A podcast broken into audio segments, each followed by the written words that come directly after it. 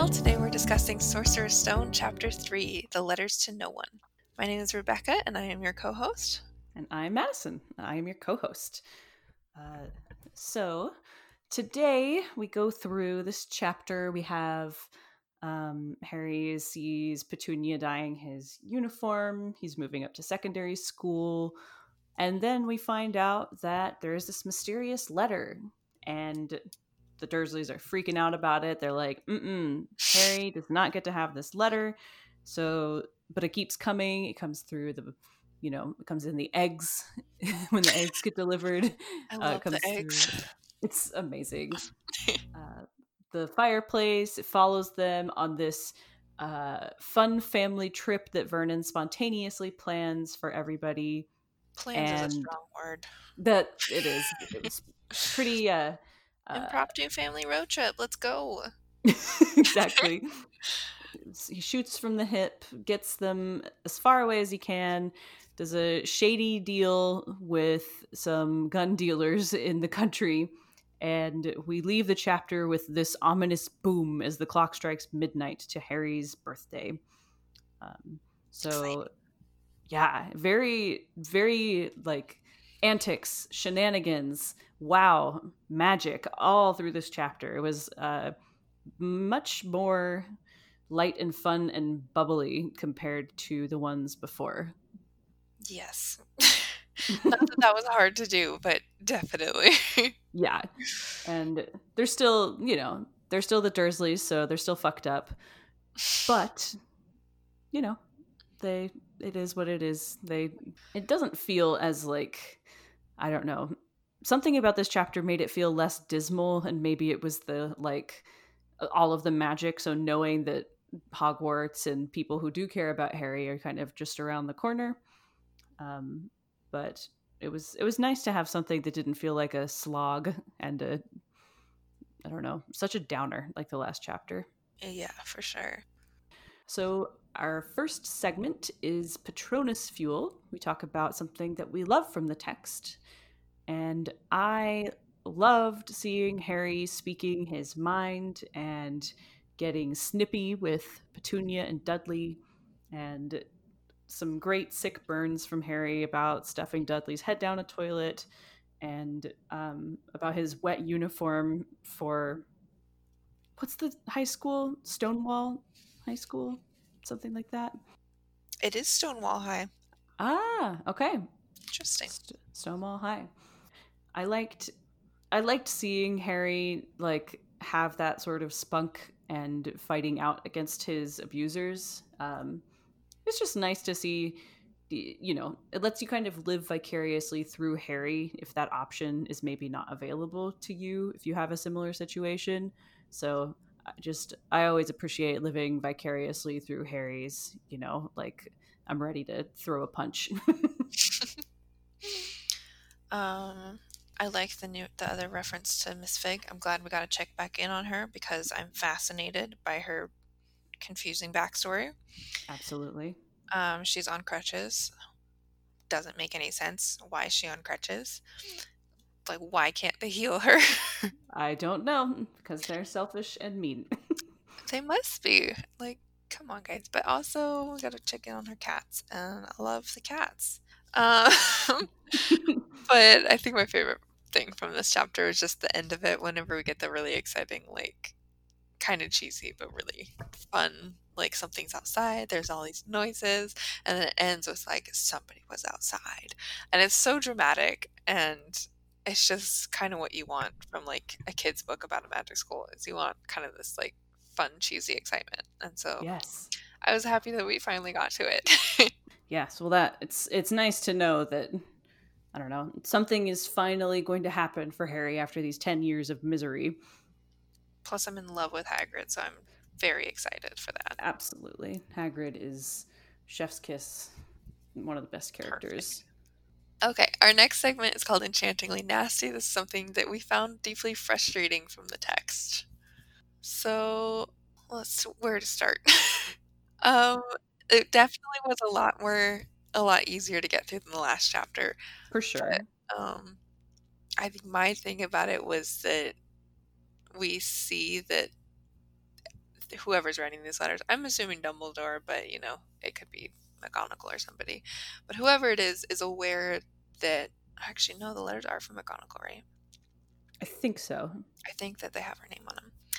Anyway, um, whoever's writing these letters um, is fully aware that he's been living in a cupboard under the stairs, and yet has not, like, they don't even say anything about it. It's just this passive-aggressive little, like, line on the outside of an envelope. It's not mm-hmm. like, hey, you guys, like, can't do that, put him in a room. And it wasn't something that they thought to mention until he was eleven years old almost. And then after that, like, we see that once the Dursleys are aware that, like, they know about that, they're like, oh crap, let's put him in this other bedroom. So obviously whoever, Dumbledore, McGonagall, whoever's involved in this, um, had the ability to convince the Dursleys to put Harry in an actual bedroom, and yet they never did.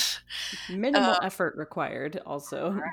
And then whenever we get the next letter, it's just like the smallest bedroom, which I'm like, you're really not in a place to be shaming them for putting him in the smallest bedroom when you, first of all, never even asked for him to be put in a bedroom. You just put this, like, passive aggressive note on an envelope. Mm-hmm. Like, it, you, you could have written a whole letter, like, ten years ago, like, can y'all put this toddler in a bedroom and not in a cupboard with spiders, please?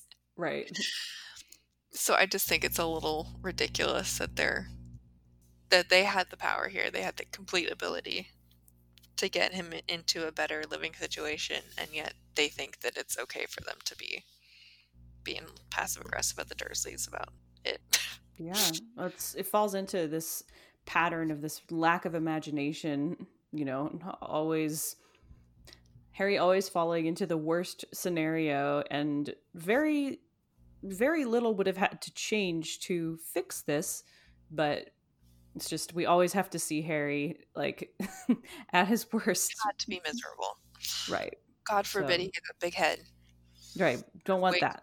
I mean, to be fair, we do see in a few books he does get a big head, but still. Right. That, that, that's all the more proof that, like, it didn't really matter all along whether or not we put him in a crappy home or not. Exactly. He's a he's the chosen one. It's going to happen at some point. You know, it's it's inevitable. Right. Might as well let him have a happy childhood. Exactly. Or not, I guess. Like, what do I know? Dumbledore knows best. As Obviously. We know. Obviously, the white men here are in charge.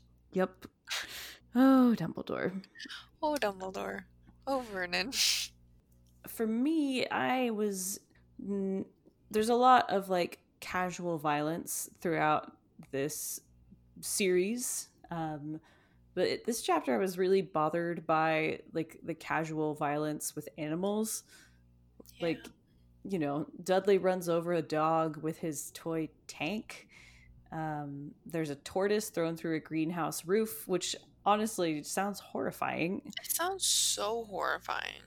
Like, it's, I don't know, it's... It's hard because, like, you know, if we just want to complain about, like, violence in the series, there's a lot that can be said.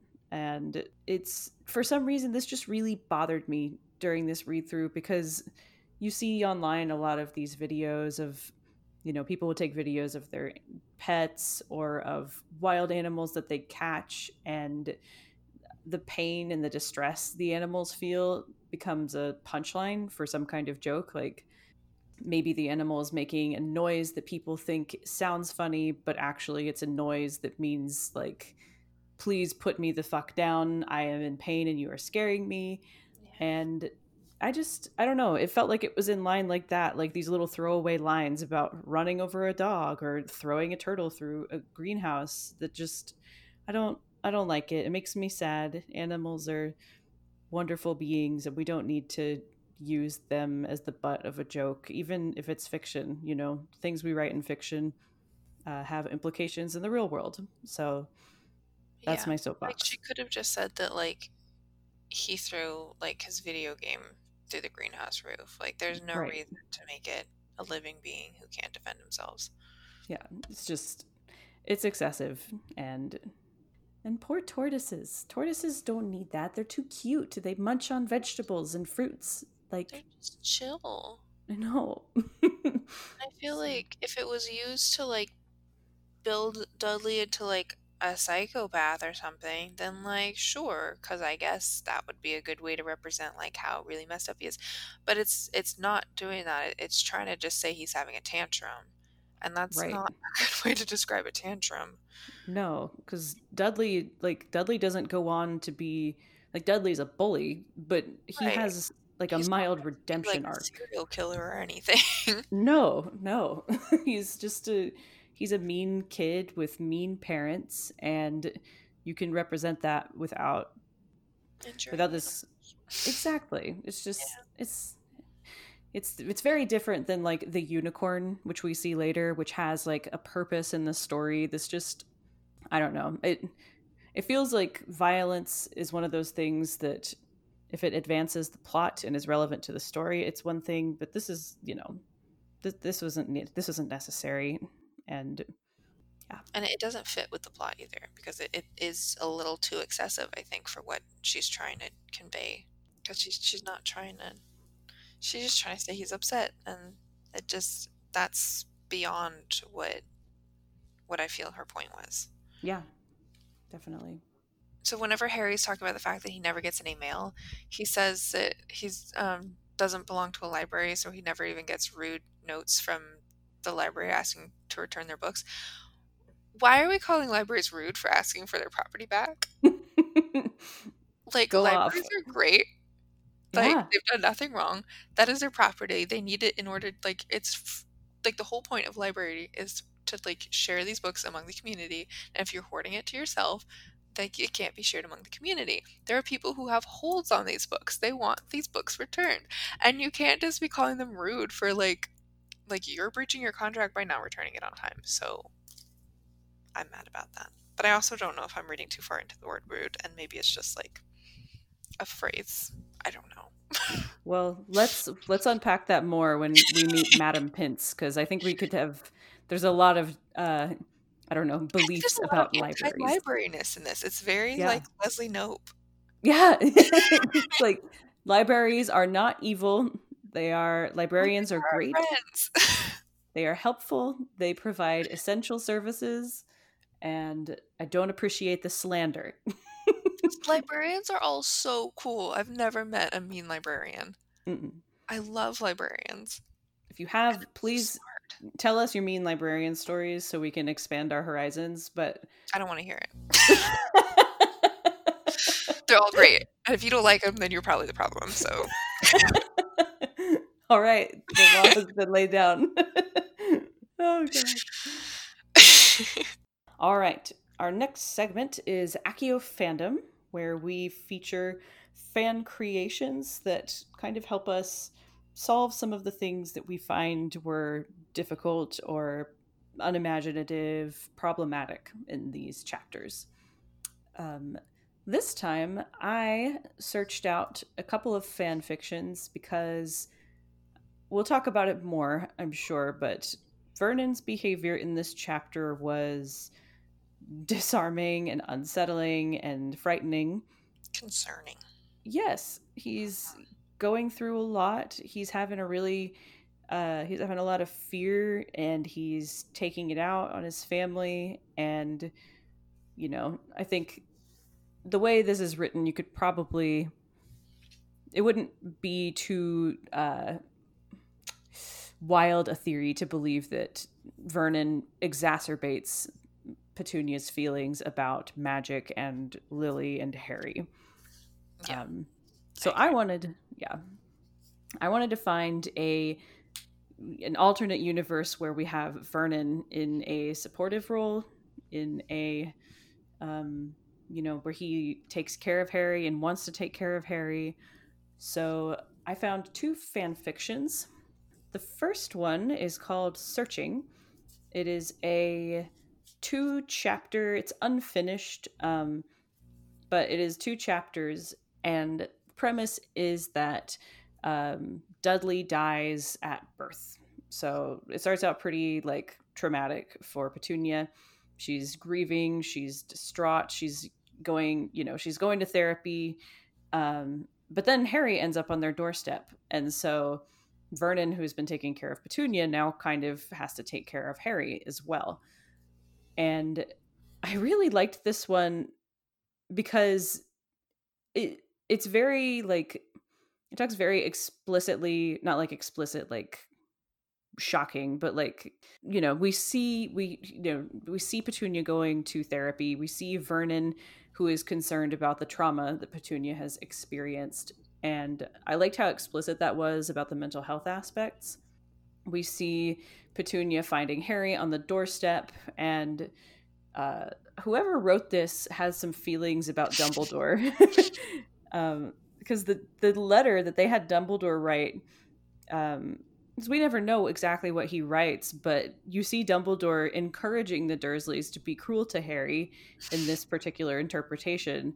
And Petunia and Vernon are like, this is messed up. Like this, you know, this Dumbledore, he seems super manipulative, and we need to take care of Harry, and we need to teach him about his magical heritage and, you know, about his mom.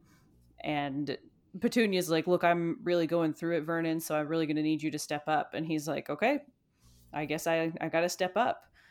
Uh, but then, you know, we see in the next chapter when Harry gets older, you know, the Dursleys take him to Diagon Alley, and, you know, he learns about Voldemort, and he is more equipped to talk about these things. He's less afraid.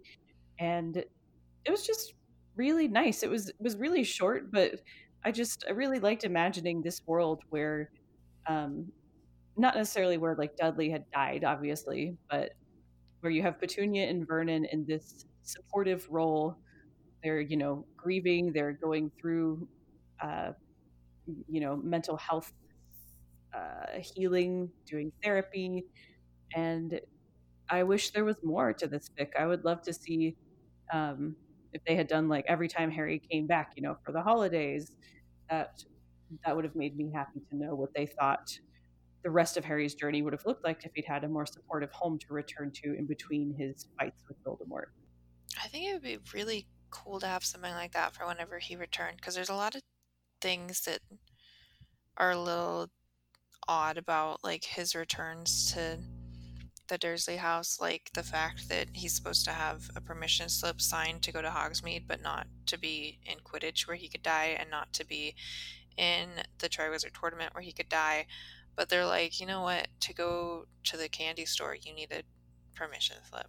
So I think it would just be interesting to see if, like, if he had had parents who were more involved and concerned about him, it'd be cool to see them be like, you just joined the Quidditch team and you didn't tell us? Yeah. You're flying how far high in the air? And you're eleven? Totally. Or like you're in the in a tournament where people have died and you didn't even enter it, but you're supposed to do it anyway. Like, that's not okay. Yeah, like, like a, yeah. If they hadn't let him go to Hogsmeade because they were afraid for him and Sirius Black, and not just because they didn't want to sign the permission slip. Right. Mm, I like that. It'd been interesting. Um. So it, I feel like a lot of stuff just gets kind of brushed off with them being like, oh, they don't care. Like, because, right. Like, I think um that comes up with um the Weasleys at one point where they're like, well, aren't they going to worry, like, don't you need to say goodbye? Aren't they going to worry about you or something? And he's like, honestly, they'd be glad if I never came back or something like that at one point. And mm. so it just would be nice if he had a good place to go back to, considering he was like, he's protected when he's there. So, yeah. It'd be nice if he was emotionally protected, too. I know. Poor Harry. Poor Harry. So this next one, it's called Petunia the Good Aunt and Not Owl Friend. I don't I don't know what that second part is about, but it's there. Um, and in the summary uh, for this, there's a little quote, which I want to read. So it's it's just a little quote from the fic where uh, it's talking about Petunia. It says, she does not realize she's crying until Vernon presses an open bottle into her hand for Harry while he settles himself down on another chair with Dudley in the letter. What are we going to do, Vernon? We're going to raise a wizard is what, pet? As in Petunia. uh, But first of all, I think we best get our hands on a second cot and some of Dudley's clothes back out of the loft. He's going to need them, little tyke. This one is so wonderful because when you consider that Vernon probably made things a lot worse for Petunia and her feelings about her family, in this one we have a skeptical Petunia who's like, what are we going to do? How are we going to raise another child, especially a child whose parents were murdered by an evil sorcerer? And Vernon's just like, he just steps up here. He just says, we're going to raise a wizard and we're going to get him. We're going to go, we're going to get another bed.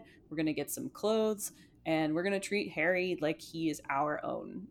And it like, uh, it's really hard to return into the actual Sorcerer's Stone book after reading these, because it is so, so nice to imagine good caregivers and especially good fathers, because I feel like sometimes this book is really lacking good father figures.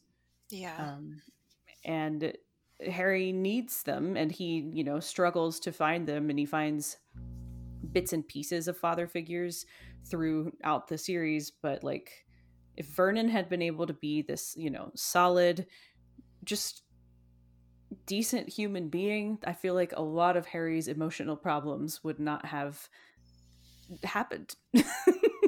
So yeah, I think that kind of goes along with something that um we talked about in the first episode of like how maybe if the Dursleys had been given like a a little more information and and like a, a choice of taking in Harry, I think that there would have been a lot less resentment, and as opposed to just finding him on the doorstep. Um, because like obviously like we want to believe that like, or we want to think that like it'd be nice if they just found him on the doorstep and they're like, okay, this is what we're gonna do.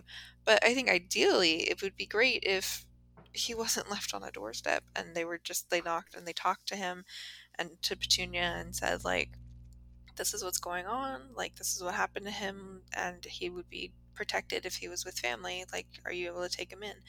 I think that that would have given them the chance to make the choice to step up to support him, mm. and it would have had so much less resentment on both ends. Yeah. Yeah. That knowledge is, I mean, knowledge is power. It's a, you know, cliche, but it's, when you give people knowledge, you give them the ability to make informed decisions. And I think there are, I don't know, I, I think that that's super wise, and it's very relevant to people who have really extreme prejudices like Vernon does, where he doesn't have like, because Petunia doesn't let that part of the world, you know, she doesn't let that into their lives, he has no way of knowing what the wizarding world is actually like. And if he had access to that, then I believe this is in general with a lot of prejudice, once you learn the truth about something that you're afraid of, you become a lot less scared of it, because I don't know, it's just this unknown beast before, but then it's not so unknown, so you can tackle it or just work with it in a way you didn't know before. Yeah, and you can like process it more completely. Yeah. Processing is so important. Yes. It takes time, so it would have been nice to use those ten years between dropping Harry off and him going to school for a lot of processing for everybody, but... Um, but we didn't do that.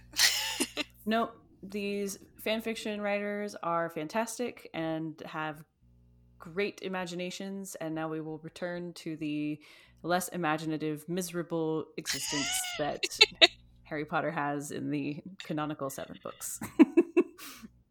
Oh, Harry. Poor boy.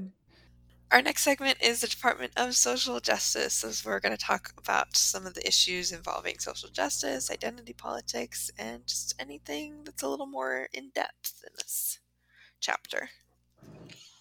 Um,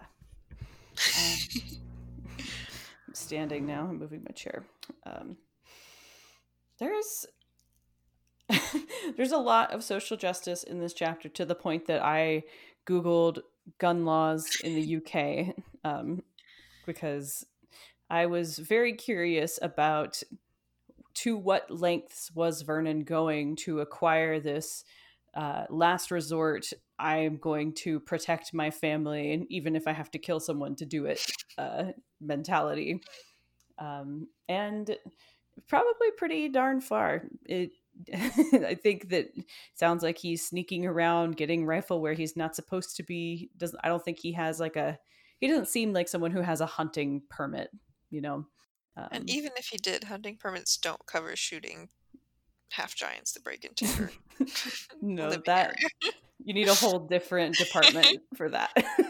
Vern is just running wild here, and it is it is frightening, honestly. It is really frightening to see him losing his mind with fear over wizards and putting his family into uh, dangerous situations, mostly just because he's out of control, not necessarily like driving out into the country or to a hotel isn't dangerous, but he's so he's so unhinged, you know? Yeah, like he's not even like responsive to like like Petunia's afraid to even ask him like where they're going. Yeah. And I think that's something that we're probably going to get a little bit more into in the next segment, because it's it's definitely got a very strong tie to, to some potential mental health concerns with that.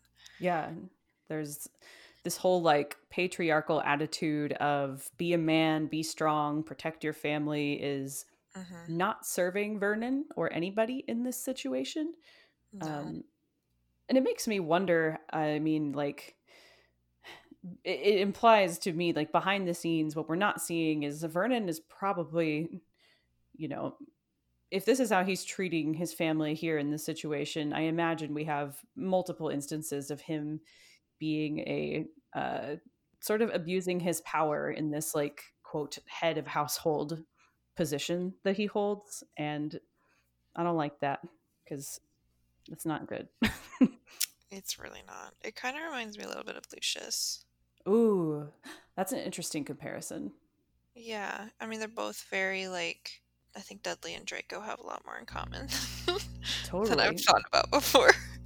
Because I think that just, we, we definitely see with Lucius that he's this, like, strong, like, important or whatever kind of guy who who is in charge of things, wants to be in charge of things, knows what's going on all the time. I think that's what Vernon wants to be.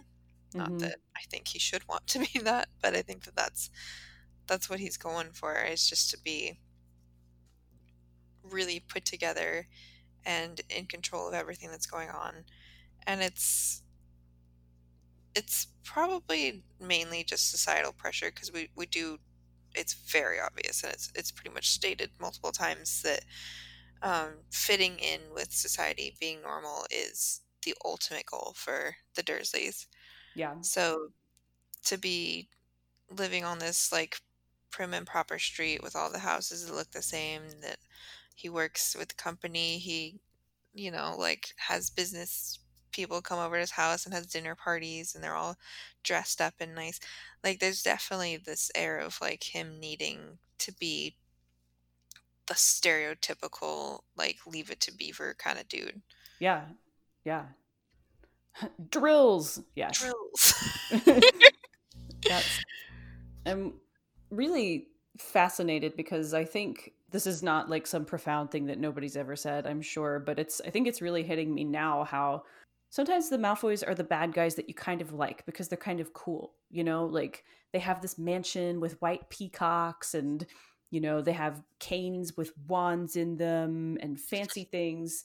And I'm just realizing now how like, oh, of course, it, they're just they're just disguised by their being like at the top of society, and how the sort of more like middle, upper middle class situation that the Dursleys are in is, you know, they don't get the same Uh, shielding, perhaps, that a reader offers to the Malfoys who have power. So you want to, you know, we can't help it. Sometimes if people have power, we want to embody that because people like to feel powerful. But the Dursleys don't have that same power. And also they're not magical, so nobody wants to be them, obviously. But I don't yeah, know. Yeah, I think that the Dursleys have to, are putting a lot more effort into it. Yeah. And the... Yeah. The Malfoys are just like, well, we're Nazis, so we don't care about anyone else. Yep. Or what they think. We just need to maintain our place at the top like we have forever. And that sucks. I could go on a whole thing about the Malfoys, but we haven't even met them yet, so I'm gonna, I'm gonna try to hold back. We've got seven books. We've yeah. got plenty of time. Something that also stood out to me and bothered me a bit was that um, whenever we we're first getting these letters, Vernon's response is to say, we're going to ignore it. And Petunia, who, you know, we're led to believe has a little bit more understanding of the wizarding world, like, obviously not a lot, but she, her opinion should count here. She mm-hmm. says, like, I don't know if that's going to work. I think maybe we should, we should write back and say we don't want anything to do with this. And, and D- Dursley is just like, nope, nope, this is what we're going to do. We're going to ignore it. We're going to not do anything about it. And that, mm-hmm. first of all, very clearly does not work. um, like it's, it's progressively getting so, so obvious that it is not working. And rather than saying, you know what, Petunia, person who I love and am married to and respect, I, I think that you're right. Maybe we should just write a letter back. No, he goes instead to just double down on ignoring it so far that he's driven all across the country. Um, and it just it's just another example of a woman having an idea that is arguably better and a man saying, nope, we're going to go with my way, which is very reflective of, I think, the first chapter whenever Albus is like, we're gonna just drop him off with these people, and McGonagall is like, um, maybe we could, maybe we could not do that. They're the worst people I've ever seen. It's like, nope, we're gonna do it. We're gonna drop them off here. It's perfect. I thought it all through when I was at all these parties. It's gonna be a good time, and then we don't have to worry about him till he's eleven. Like, it's foolproof. More parties. Exactly. So I think that it's just yet another example of women not being respected and men being overconfident, which yep. is not what I want to see. No, no, it's not. And it is deeply frustrating to be exposed to the situation over and over and over again, just even in the first few chapters of this book. It's, it's already, I'm already tired of it. Exactly. Especially from an author who is trying to convince people that she's a strong feminist. And it's like, well, you can't even write a female character that gets respect. Like, what's right? up with that? There's a lot of unpacking to do of, quote, feminism in the Potter books. Um, I feel like the only, like, strong women we get, they're only respected because of their, like, mothering qualities, too, which is a whole other thing. My last point for this was, we talked about your, uh, like, wizard muggle support group last yes. time. And I would like to add like an anti-bias training for people participating in this group so that somebody like Vernon can learn, no, if you get a letter from a wizard, you don't need to go out into the country and buy a gun. You know, you can instead just uh, you can, talk about your feelings. Right. Talk about your feelings. Um, talk to your child about if they are going to go to school, when they're going to go to school, um, just something so that he understands what witches and wizards are actually like, and give him access to give him access to knowledge and information so he can make an informed decision and not one solely based on fear, which is pretty much always a bad choice. And so that maybe he can stop setting zoo animals free, because that's not probably the best idea. No, it's not. Like, he's got no control of his powers right now. So the idea that they're like, we're just going to not send him to a place where he could learn to control them is, it, it's counterproductive to what they want to do. But yeah, absolutely. And I think it's interesting, too, because we talk a bit about, like, in the book, it's very obvious that there's, like, this bias of, like, um, wizards that don't like muggles. Like, that's a very clear thing that happens, and there's not a lot of discussion about um muggles who are not okay with wizards. Mm-hmm. Like, obviously they have, like, the Protection Act where they keep everything quiet because, you know, it's, it's safer that way, but um but they never seem, like, concerned, I guess, about, you know, the relationship between wizards and muggles. Like, it's never so much something where they're like, maybe we should try to work on this relationship. It's just like, it's going to be quiet, and if they do find out, we're going to wipe their memories, and then it's fine. Our next segment is Chocolate with Madame Pomfrey, where we imagine mental health care in the wizarding world, or even just in the muggle world in this case, and the potential implications it has for the characters and even the folks reading the books. So, still a lot to say about Vernon here. Um, this is really a chapter showing the a big crisis for him. Yeah, well, because he's he's got a lot of pressure on his shoulders, and it makes sense that, like, it's a lot for somebody to handle, especially somebody who's grown up with these very traditional beliefs, and then he's he's thrown into a family where it's the most non-traditional issue you could ever have. Right. Um. And and so that is a lot of stress on him. So it, it makes sense that he he does not handle it well. Um. But he also is the entire chapter working really hard on, on not talking about it and bottling it up and just refusing to even acknowledge the stuff that's happening, mm-hmm. um, which is not helpful. Like, I think we talked a little bit about the fact that, like, I think they're really unlikely to go to therapy. Just they seem like the kind of people who would be a little bit, like, turned off by the idea of, of talking to somebody about their feelings.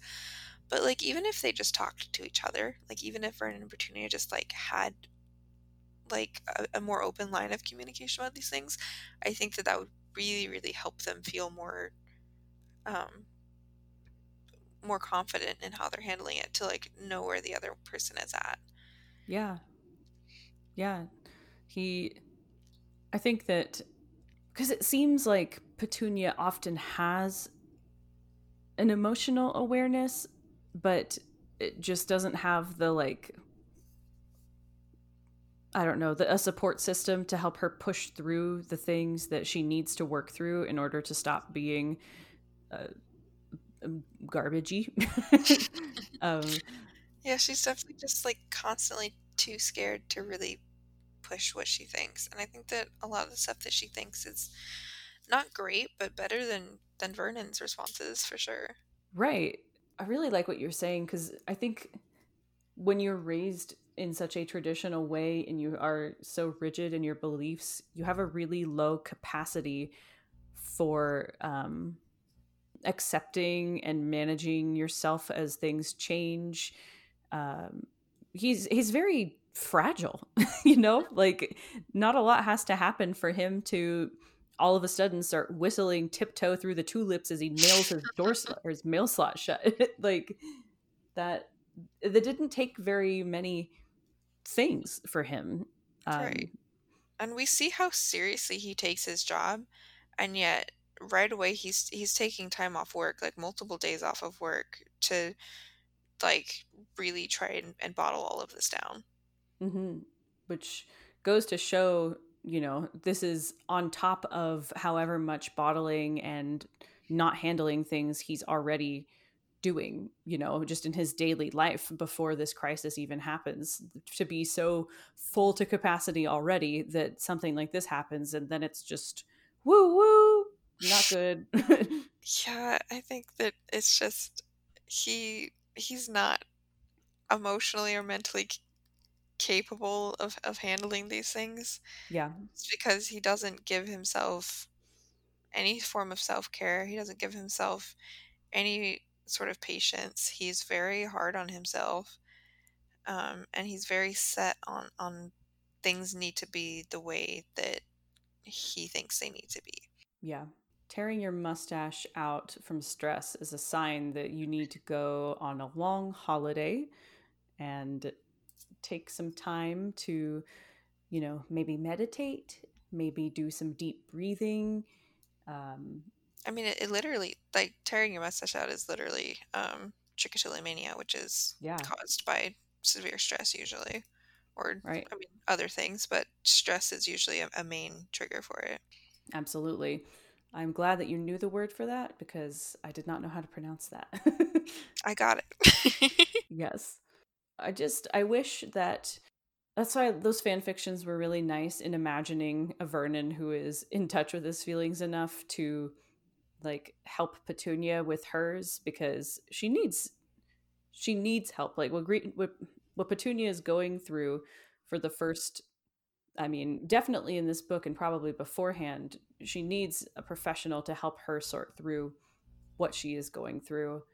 And I like imagining more supportive father figures, more Arthur Weasleys into this universe, because uh, people need them. You need, I don't know, I think the world would be a lot better off if there were more fathers and, you know, men, cis men who are more in touch with their feelings.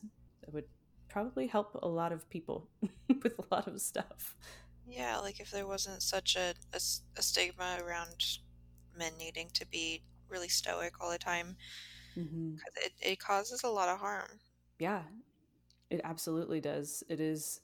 There are so many issues that everybody faces, and one of the main ways that men suffer from, like, in the, you know, the a patriarchal system is the health effects of bottling everything in and always having to be, you know, being expected to be the person that everybody else relies on for protection and, you know, uh, financial stability. That's, that's a lot of pressure for any one person, no matter who you are. Yeah. Which is why, you know, it's bullshit. Mm-hmm. And we don't need to always put all of that on, on one person in a family. Like, I think that there's there's a lot of room for them to, to reach out to each other and, and put more and, and ask for more support from each other, rather than just feeling like they need to work on it themselves and then just never working on it. Right. I think it probably goes without saying, but I, this isn't like a, you know, poor Vernon, he, you know, yeah.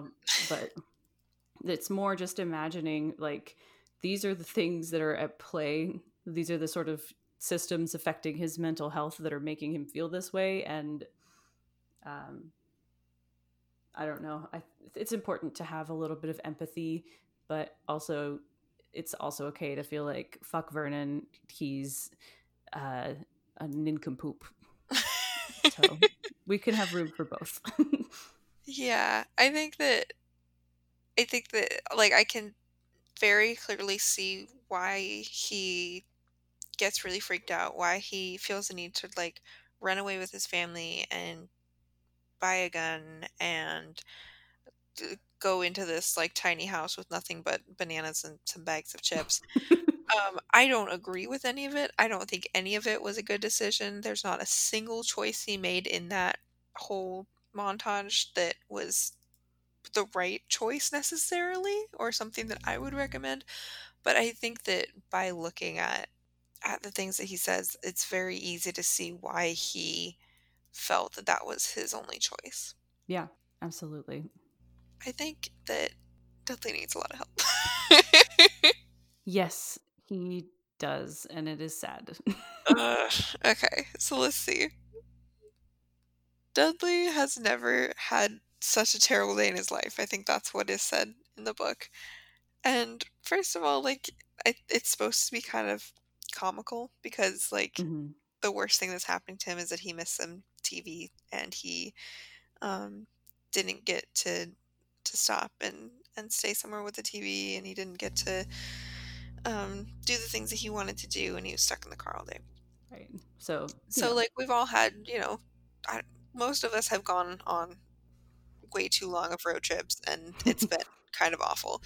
To say that it's the worst day of your life would be kind of incredible, because that's, like, impressive.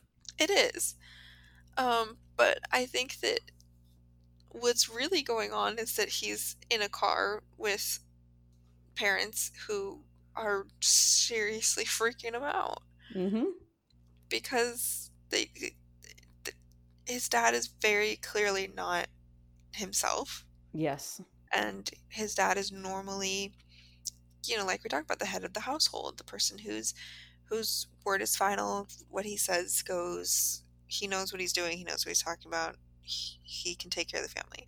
So for Dudley to be in the back of the car watching his dad just be really out of sorts would be super, super stressful.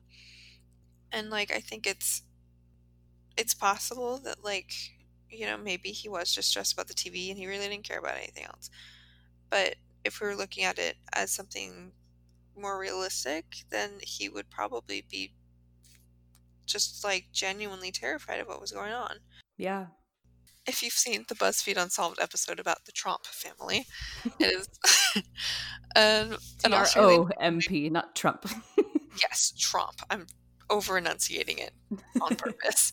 Um, this family had um, these parents that were suffering from extreme paranoia, and they ended up um, packing up their three adult children who, like, like not even like small children, like they convinced like their adult children too that like something was going on. They left their phones at home, they left their credit cards at home, they left um, their passports at home, and they went on this like almost thousand mile road trip, um, just completely off the grid, and they just disappeared. And like over time, like the kids would kind of like bail out, like they were getting kind of like freaked out, and they would go back to go back home. Mm-hmm. Um, but the, the parents ended up needing, um, psychiatric care because like they were just so overtaken by the paranoia. And that's something that could be a very strong parallel with what's happening with, um, Vernon and his family, where he's taking something that wasn't necessarily dangerous. Like, I mean, I can see why he was scared. Like it, he had no control over what was going on, but at the end of the day, it was, it was just letters.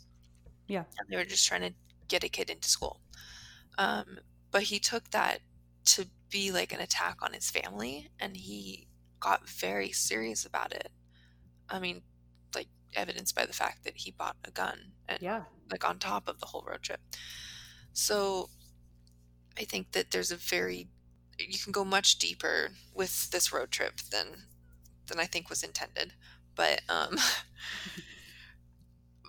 But but there are times when people do feel this way, and it has actually happened in real life. And so what happened in in that case with the Trump family is that the kids were, were genuinely really freaked out, and they ended up needing to leave because they were so uncomfortable with what was happening.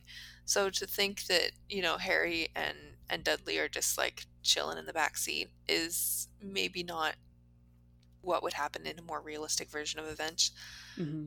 Um, so if we're looking at this from like where we would want mental health care represented, yes, I would say that um, that would be a really strong spot for some much needed communication between the family members, not just, um, I talked a bit that I think that um, Vernon and Petunia need a more open line of communication, but, mm-hmm.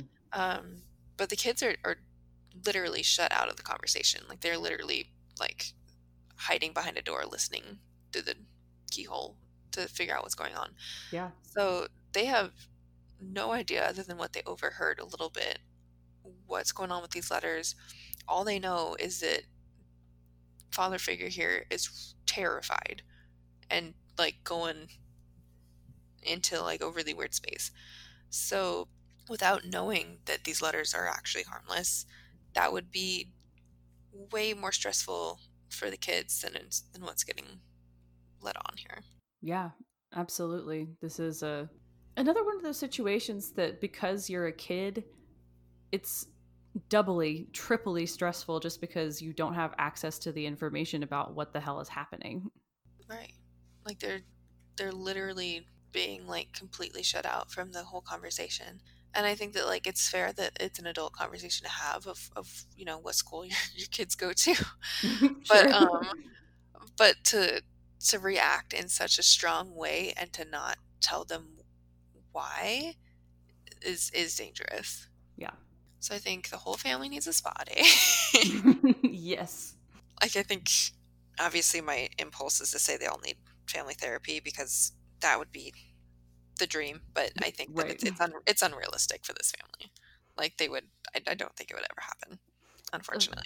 A nice like family bonding day that's not just like you said in a shack or eating cold tinned tomatoes in a hotel room. Um, like you know, just maybe they all bake a cake together and then they talk at the kitchen table about how like, hey, we're a family, and sometimes things are stressful. but we're going to get through this together. That, you know, that would be A plus material compared to what we get. Our last segment is Into the Pensieve. This is where we're going to reflect on what the chapter means to us and how we want to move forward from it, and maybe compare it to what it meant to us um, first time we read it. I'm always surprised at how vivid I can, re- like how vividly I can recall the first experience of reading it. And I think because some of the writing is more um, engaging here, like you have a lot of strong images, and this situation, like you have a situation here that's actually really intriguing, I think, compared to some of the other stuff that we've seen so far, where you have these mysterious letters, you know. This chapter makes me feel a lot of hope, I guess. Yes. I, I don't know. I don't know exactly what it is, and maybe part of it comes from knowing, but even the first time I read it, the feeling that there is somebody out there, somebody beyond the small, miserable existence that you've had, who cares and who knows who you are. I don't, maybe this is kind of like a, it's almost like a connection to a spiritual feeling, you know, like this idea that you are known, that somebody can supernaturally uh, ascertain your circumstances, and how wonderful the idea of that feels, to kind of soak that in and feel like, okay, like there is somebody watching out for me. I may not be able to see them, but they can see me, and they, you know, they're keeping their eyes on me. And just that idea is really comforting. I love that. Sometimes the spiritual messaging in, even in these books, can be uh, not my favorite, but I do, I do like this. Uh, This is one of those messages that I think is, as long as you don't go too far, like with anything, I think it's really helpful just to kind of know and believe that you aren't alone, and that you're always in connection with something or somebody who understands you. Like, this chapter is such a a transitionary chapter, because we're going from just really getting into describing this horrible life and what's wrong with it and why it sucks and why it's always sucked, and then we're getting to a point where you can kind of feel like maybe it's not always going to suck, because we do get that we, we get the letter of like, why is somebody writing to me, like why somebody knows where I am and everything, just like like what you were just talking about. And then at the end, then we're we're counting down to his birthday, and it's just like this feeling that, you know, it's, something's gonna change, and we know that there's literally nothing good happening right now, so any change is gonna be, you know, probably good change. So that's, it's it's just a very uplifting chapter, because it just kind of, it, it definitely gives you hope that that we're gonna get into cool, happy, magical times, and not sad, miserable times. Yes. That we've been in. Yeah, how nice. We needed that little shining spot of hope, didn't we? Exactly. I think that it's like part of like why people read young adult fiction, and even like, I mean, this is even like lower than young adult at the first few books, yeah. I think. But um, I think it's the reason that people don't ever want to stop reading young adult fiction when we get older. It's just because there's something about it that it always kind of, whether or not it has a truly happy ending, there's always something uplifting in it. There's always something mm. that we want, like a little touch of fantasy, even in like really realistic books, that you get from young adult fiction that you don't necessarily get from more serious books, I guess. You know that even in a Y A book, even if it's gonna be sad and depressing for a little bit, you know that's not the whole book. Right.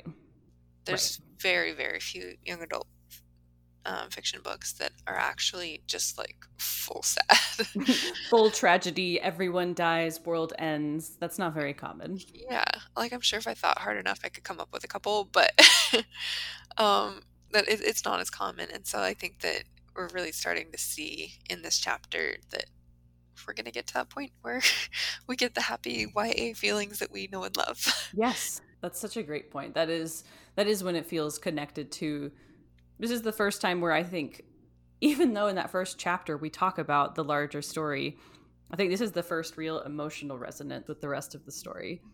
Yeah, because like in the first chapter we see some magic, but it's like really overwhelmed by like the tragedy of the moment. Yeah. Dumbledore being a jerk, McGonagall getting ignored, Dursley's being... Hagrid crying. Oh, no.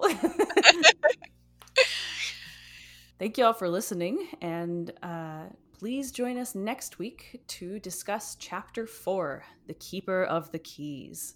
In the meantime, you can follow us on social media. On Instagram and Facebook, we are Beyond the Veil Pod, and on Twitter, we are Beyond the Veil M N. I, I'm really sad that Hagrid had to wait eleven years to see Harry. It was so, so rude on Dumbledore's part to keep them apart when they... Hagrid's so nurturing and loving. Ah! I don't know that he would have been a good human caretaker, but... Uh, Maybe not, but... But he's a good friend. Right. He could have at least hung out with him on the weekends. He's the cool uncle. He is. He is. Or the like the wacky uncle, uncle, I guess, but both. Both. Both is good.